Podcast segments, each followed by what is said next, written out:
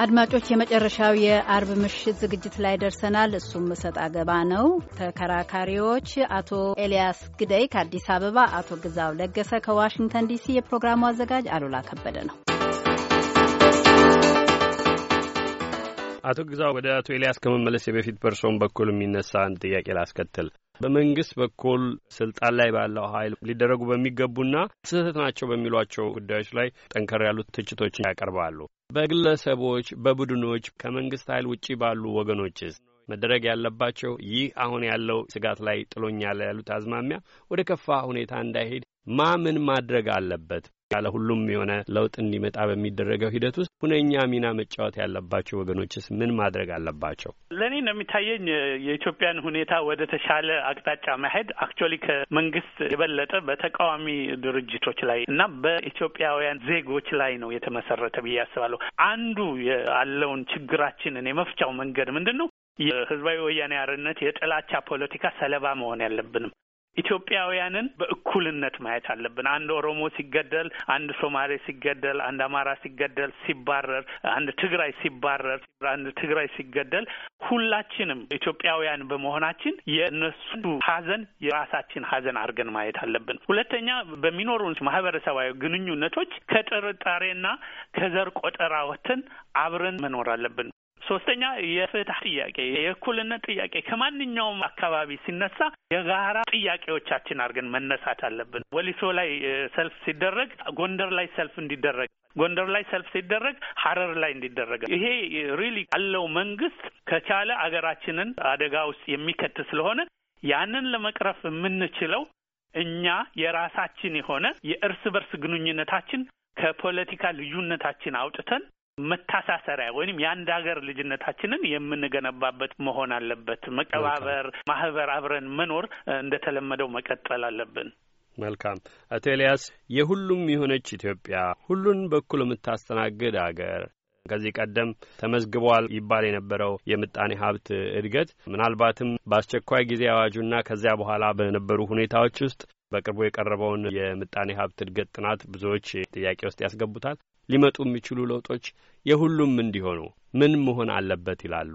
እሺ የኔ ያው በዩ ፓርቲ ወይ ደግሞ በመንግስት በኩል ያሉት የሚሰሩ ስራዎች እንደ ጥሩ ነገሮች አይቼ ተቃዋሚው ላይ ግን ባለፉት ሁለት ዓመት ከቆመበት አክቲቪስት ፖለቲካነት አሁን አንተ አሁን እየሰማን ነው። አምቦ ፋብሪካ ወደዚህ ሀገር ሄዳል ብላ አንቀሳቀስ ትችላለህ። ሰልፍ ማውጣት ትችላለህ።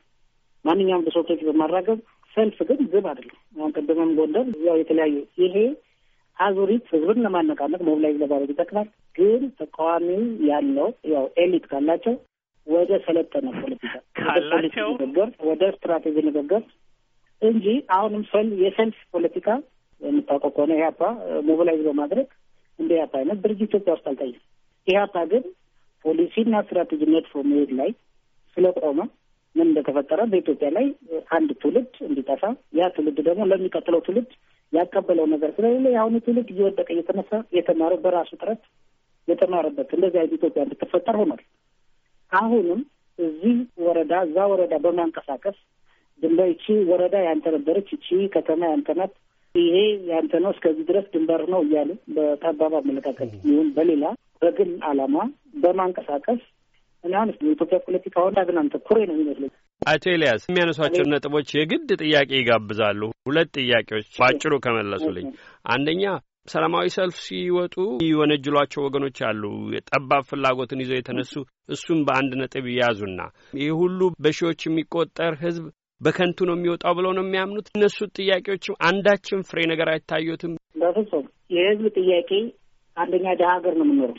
ማንኛውም የህዝብ ጥያቄ መንግስት ሊመልሳቸው የሚችሉ የማይቸውም ጥያቄዎች እንዳለ ያውቃል። ኢህአዴግ እኮ ሲገመግምም ገዢ ፓርቲ ያውቀዋል እኮ ችግሮች። ያ ችግር እንዴት ነው መፍትሄው? በእኛ ቅር በኢትዮጵያ ኢኮኖሚ ይፈታል፣ በኢትዮጵያ ፖለቲካ፣ በኢትዮጵያ ያለው የማህበረሰብ social ላይ ጣልቃ እየገባሁ ነው የሚኮረኩሩ አድማጭ በዚህ ሰዓት እድል ቢያገኝ ሊጠይቅ የሚፈልጋቸውን ጥያቄዎች አሁን እንዳሉት የትኞቹን ልመልስ እችላለሁ የሚል አስተዳደር የሚነሱ ጥያቄዎችን የሚመረምር ህዝብ የሚያነሳውን ጥያቄ መስማት አይቀድምም ወይ? ሁለተኛ የኢትዮጵያ መንግስት ራሱ እንኳን ጠቅላይ ሚኒስትር ኃይለ ማርያም ደሳለኝ በራሳቸው በተደጋጋሚ ሰምተናቸዋል ሲያምኑ ችግሮች አሉ፣ በራሳችን በኩል ፈተናዎች አሉብን ሲሉ እርስዎ መንግስት እየሰራው ያለው ነገር ጥሩ ነው ብዬ አልፋለሁ ነው ያሉት። ምንም ስህተት አይታዩትም? የኢትዮጵያ መንግስት ማስተካከል ያለበት እንዴት ይሄ እዚህ ቦታ ሊስተካከል ይገባዋል የሚል ነገር እንዲህ ያለ ትርምስ ባለበት ሁኔታ አይታዩትም? የኢትዮጵያ መንግስት እኮ አንደኛ እስከ ወረዳ ድረስ አይደለም እስከ ንዑስ ጣቢያ ድረስ የራሱ መዋቅር አለ። አስተዳደር እያንዳንዱን ችግር ይሰማል። ነገርከውም አልነገርከውም በራሱ መዋቅር ይሰማል። መንግስት ነው። የራሱ ደህንነት አለዋል። የራሱ የጸጥታ አካላት አሉት። የአስተዳደር አካላት አሉት። በዚህ መዋቅር እያንዳንዱ ጥያቄ ያውቋል። ይሄ ጥያቄ ግን ይሄ መንግስት አይመልስም ብለህ ደግሞ ማነሳሳት ትችላለህ።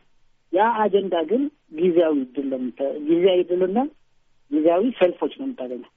አንተ ግን እንደ አመራር እንደ political አመራር የሻረ leader ከሆነ የሻረ leader መሪ ከሆንክ ከዚህ ንቅናቄ እንዴት አይነት ነው መልስ መልሰው? የኦሮሞን ህዝብ ጥያቄ እንዴት ነው መልሰው? የአማራ ህዝብ ጥያቄ እንዴት ነው መልሰው? የትግራይ ህዝብ ጥያቄ እንዴት ነው መልሰው? የሶማሌን ህዝብ እንዴት ነው መልሰው ብለህ ወደሚቀጥለው ታስባለህ እንጂ እዛው ደውታ ቆመ በየአመቱ ዝም ብለህ ብትሽከረከር እና አሁን ያለፉት ሶስት አመቶች የንቅናቄ አመት ናቸው ልትለኝ ይችላለህ። እኔ ግን የቆመ ነገር ነው የሚታየኝ።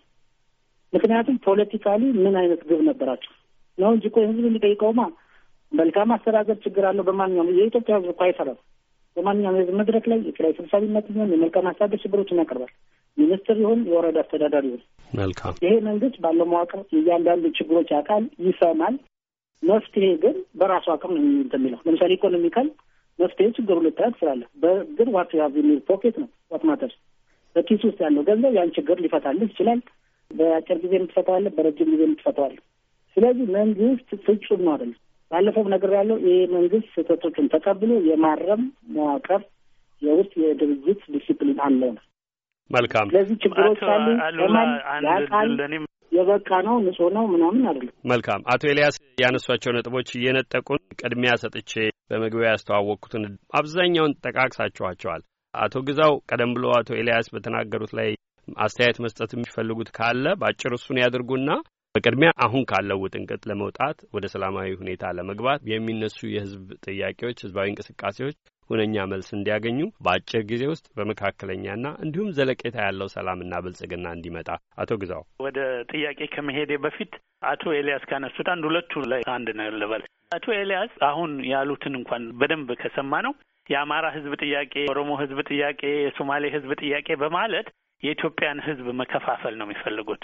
የምናየው ግን የኢትዮጵያ ህዝብ በያለበት ቦታ የምንፈልገው ነጻነት ነው። ስለዚህ ኢትዮጵያ ውስጥ ያለው የፖለቲካ መነሳሳት የአንድ ክልል ወይም የጠባብነት ጥያቄ በተወሰነ ደረጃ ይታይበት ቢሆንም በዋነኛ ግን የሀያ ስድስት ዓመት አገዛዝ ወድቆ የኢትዮጵያ ህዝብ ዴሞክራቲክ የሆነ ስርዓት መመስረት ይችላል ነው አንዱ ጥያቄ ይሄ ነው። ሁለተኛም በተጋጋሚ አቶ ኤልያስ ስላነሱት ላልፈው ፈልጌ ነበረ ማድረስ ማድረግ የምፈልገው ይሄ ወረዳ ይሄ ነው ይሄ ወረዳ ይሄ ነው የሚለው መነሳቱ ነው ጠባብነትን ያመጣ ያሉት እውነትነት አለው። ነገር ግን ይሄን የጀመረው ህዝባዊ ወያኔ ሓርነት ትግራይ ነው።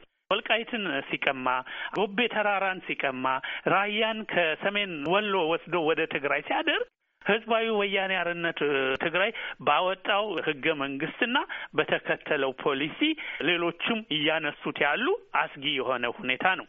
አቶ ኤልያስ ግን እንዲገነዘቡት የምፈልገው ልክ ህዝባዊ ወያኔ ሓርነት ትግራይ መሳሪያ እንዳነሳ ሌላውም ህዝብ ይሄ እምቢተኝነት በምንም መልክ ሌሎች ኢትዮጵያውያንን ለማሳተፍና ብሔራዊ እርቅን እምቢ ባለ ቁጥር ሌሎች የትግል አማራጮችን የሚከተሉ ኃይሎች መጠንከራቸውና ሀገራችን ወደማያልቅ ጦርነት የመግባቷ እድል ከፍተኛ ስለሆነ አቶ ኤልያስ እባክዎትን እንደገና ያስቡበት ነው ምለው። ለሰጠኸኝ እድል እጅግ በጣም አመሰግናለሁ።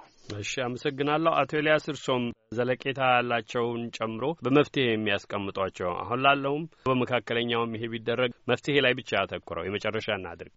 በአጭር ጊዜ ሊኖር የሚችሉ መፍትሄ ከአመት ከግርግር ወጥቶ በተለይ ያው እረዳለሁ በተቃዋሚ በኩል ያለው ግን አክቲቪስትነት አካሄዱ ቀርቶ ወደ ሰለጠነ ፖለቲካ ቢመጣ የሚሞት ሰው አይኖርም፣ የሚታሰር ሰው አይኖርም፣ አሸባሪነት ኃይል አይኖረውም፣ ብጥብጥ ኃይል አይኖረውም።